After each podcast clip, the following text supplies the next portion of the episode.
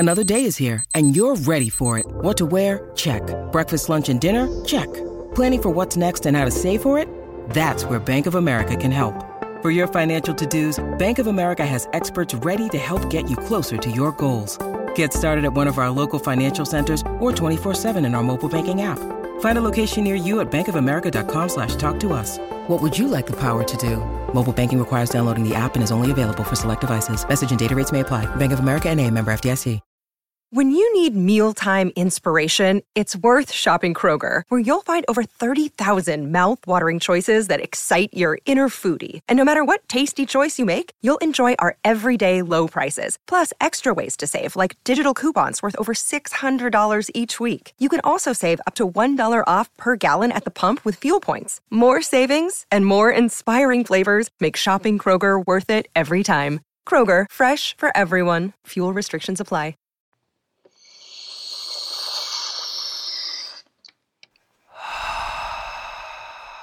High theory.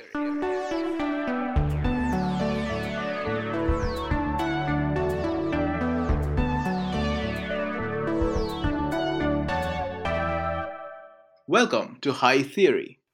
In this podcast, we get high on the substance of theory. I'm Shounak Bose. And I'm Kim Adams.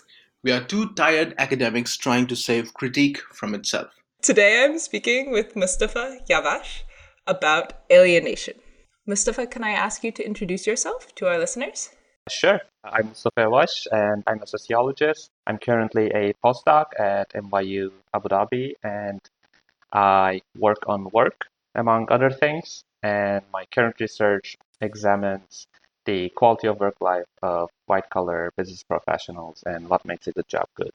What the heck is alienation? So we can say that there are two broad treatments and expressions of alienation as they appear in existentialism and Marxism. In the existentialist tradition, the word alienation is actually not really used that often, but obviously it's one of the central concerns. The emphasis is on the human experience of meaninglessness and inability to understand the, the events that surrounds us, a failure to make sense of our lives, and of course the resulting problems due to such failures. So for example, in Albert Camus' brilliant novel, The Stranger, the protagonist, Meursault, finds no meaning whatsoever in life, and he is utterly indifferent to, well, basically everything in life and even to life itself. Camus further explores this theme of alienation as meaninglessness in a sequel, The Myth of Sisyphus. This story of Sisyphus is a great one that connects the existentialist and the Marxist threads of alienation. In a nutshell, according to this Greek mythology, Sisyphus was an extremely crafty human being who was condemned by gods to an eternal punishment. And his punishment is a dull, strenuous and ultimately meaningless task of pushing a giant rock up a hill, but when he reaches the top, the rock would roll down, and he should just walk down and repeat this for eternity. That's his punishment, and surely Camus uses the tale of Sisyphus to point out that as human beings, we are condemned to seek meaning in life, except that there isn't any inherent to life. So we're all like Sisyphus pushing the boulder. Yes, we are, unfortunately. At least Camus thinks like that, and I kind of agree with him. Then in the existentialist tradition, alienation as meaninglessness appears as a universal human condition. Now, in the Marxist treatment of alienation, we focus on the same theme of work as drudgery, but Marx approaches work and alienation as a matter of freedom, and clearly attributes alienation to capitalism instead of seeing it as a universal human condition. Marx outlines his theory of alienation originally in his Economic and Philosophical Manuscripts of eighteen forty-four, very important text in which we see how the young Marx begins his critique of capitalism. It's a very humanist text where he basically argues that what separates us human beings from animals is our ability to produce, that is, transforming nature into useful products Put simply, the exercise of human creativity. Then alienation points to this loss of this fundamental human quality. And in this text, at least, an implicit benchmark of non-alienated labor for Marx is that of the crafts labor. For example, let's imagine a shoemaker who can take a bunch of raw materials, like a pile of leather, and using, you know, his tools, his intellect, his hands, he transforms those into a useful product, a pair of shoes. And this end product, first of all, belongs to its maker. And secondly, the end product carries the signature of its maker. The shoemaker can derive a sense of pride from his labor, from his craft, from the end product. And also he has seen every single stage of the shoe's genesis, from a pile of leather, yeah. you know, to a pair of shoes worn by his customers, shared in Instagram and whatnot. So there's nothing mysterious about yeah. the product of his labor. When we contrast mm-hmm. the shoemaker with the mass production of shoes in a factory, let's consider a worker on the shop floor whose only job is to hit one single nail on every shoe that comes his way on an assembly line. Okay. So imagine the famous scene of Charlie Chaplin's Modern Times where he goes crazy while trying to keep up with the pace of the conveyor belt. Poor guy, where he's screwing the nuts onto some pieces of machinery. And we further imagine that he does this simple motion all day long for five to six days a week. Now, I think this is sheer violence. We reduce a human being with full of potential to a single, repetitive, boring motion. Then he is not a human anymore with feelings and capabilities, but merely a lifeless cost item on the balance sheet. And obviously, he cannot recognize his creativity in the end product. So the factory worker cannot, unlike the shoemaker, cannot derive any sense of pride in his labor, because first of all, what he produces does not belong to him, but to the capitalist, to the owner of the factory. And secondly, he probably has no idea of how to make a shoe. He's de-skilled. That is, in the long run, he loses his ability to engage with creative production. This failure to live up to our human potential is one aspect of alienation. The other, and maybe even more important aspect, is of domination and freedom.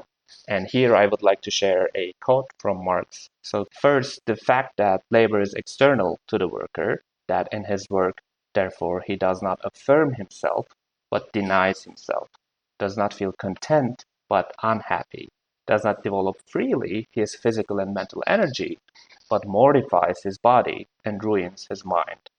The worker, therefore, only feels himself outside his work, and in his work feels outside himself. His labor is therefore not voluntary, but coerced. It is forced labor. It is therefore not the satisfaction of a need, it is merely a means to satisfy needs external to it. Its alien character emerges clearly in the fact that as soon as no physical or other compulsion exists, labor is shunned like the plague. Yeah, I love that idea of shunning labor like the plague. yeah, it, it, it resonates, right? So the idea of alienation highlights two additional deficits, the loss of human freedom and autonomy, when, how long, how to, and even on what to work. And second, the loss of the chance to engage with meaningful and intrinsically satisfying activities, both in working and non-working times as well.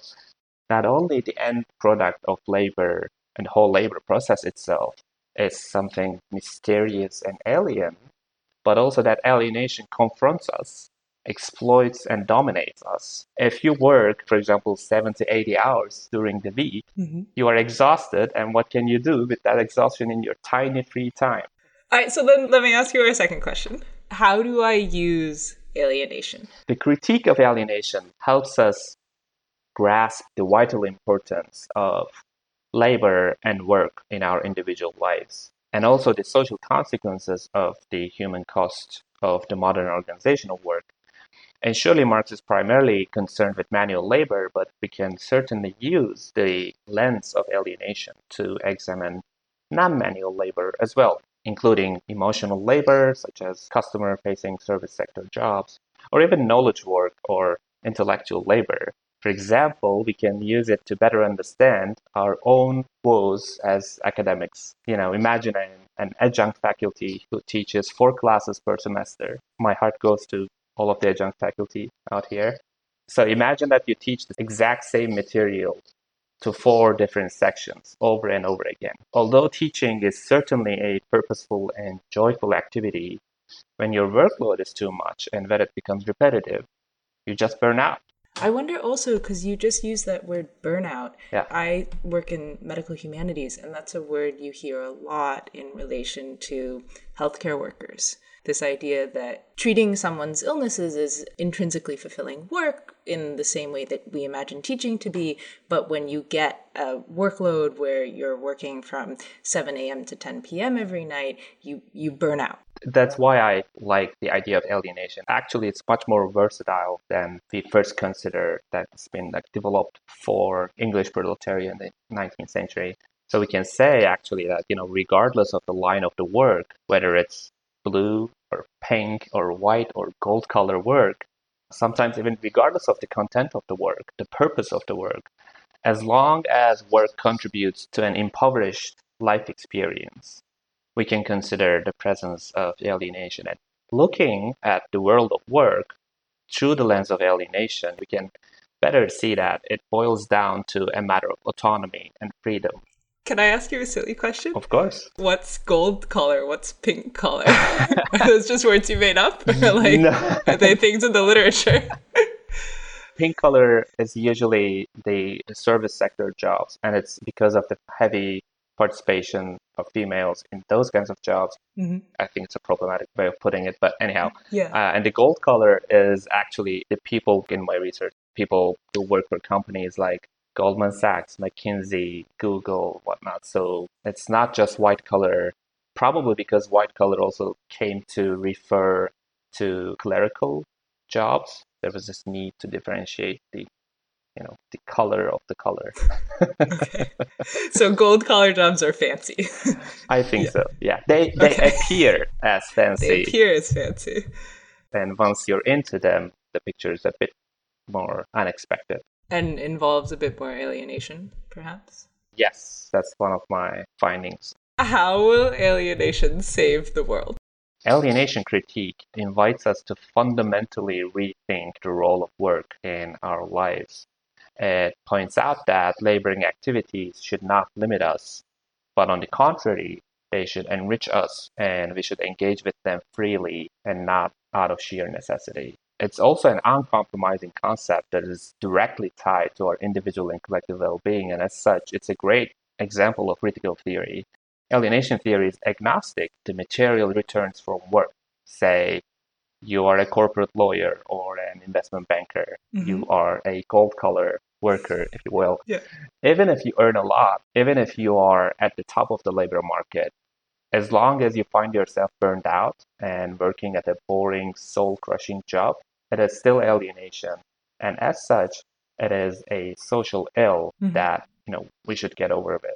Indeed, Marx argues that, and I quote here, a forcing up of wages would therefore be nothing but better payment for the slave and would not conquer either for the worker or for labor their human status and dignity. Now, of course, this certainly does not mean that we should not ask for higher minimum wages or for job security. They are indispensable to satisfy our most basic human needs. It just simply reminds us that there is more to what makes a good job good than pay, and we should keep asking for more. If this pandemic showed us anything, it is yet again that the level of technological progress or our efficiency and productivity is sufficient to sustain our livelihoods with less work. You know, it's almost a century ago, Keynes predicted a fifteen-hour work week. Bernard Russell, in his brilliant article In Praise of Idleness, argued for a twenty-hour work week. And here we are in twenty twenty-one with, you know, seventy-hour work weeks, working our asses off, excuse my French, and yeah. burning ourselves out and wasting our youth, you know, instead of enjoying our time and leading meaningful lives. Cool. Uh, that sounds like a pretty good way to save the world. Yes, absolutely. It will be already saved if we arrive there. Awesome. Well, yeah. thank you so much yeah. for talking to us about alienation. Thanks for inviting me. And thank you for listening to High Theory. If you like our podcast, please review and subscribe on Spotify, iTunes, Patreon, or wherever you get your podcast fix. Shounak Bose manages our social media presence. Owen Quinn composes our theme music, and Kim Adams and Shounak Bose edit our audio. You can also find us at high theory dot net. We hope you have a highly theoretical day.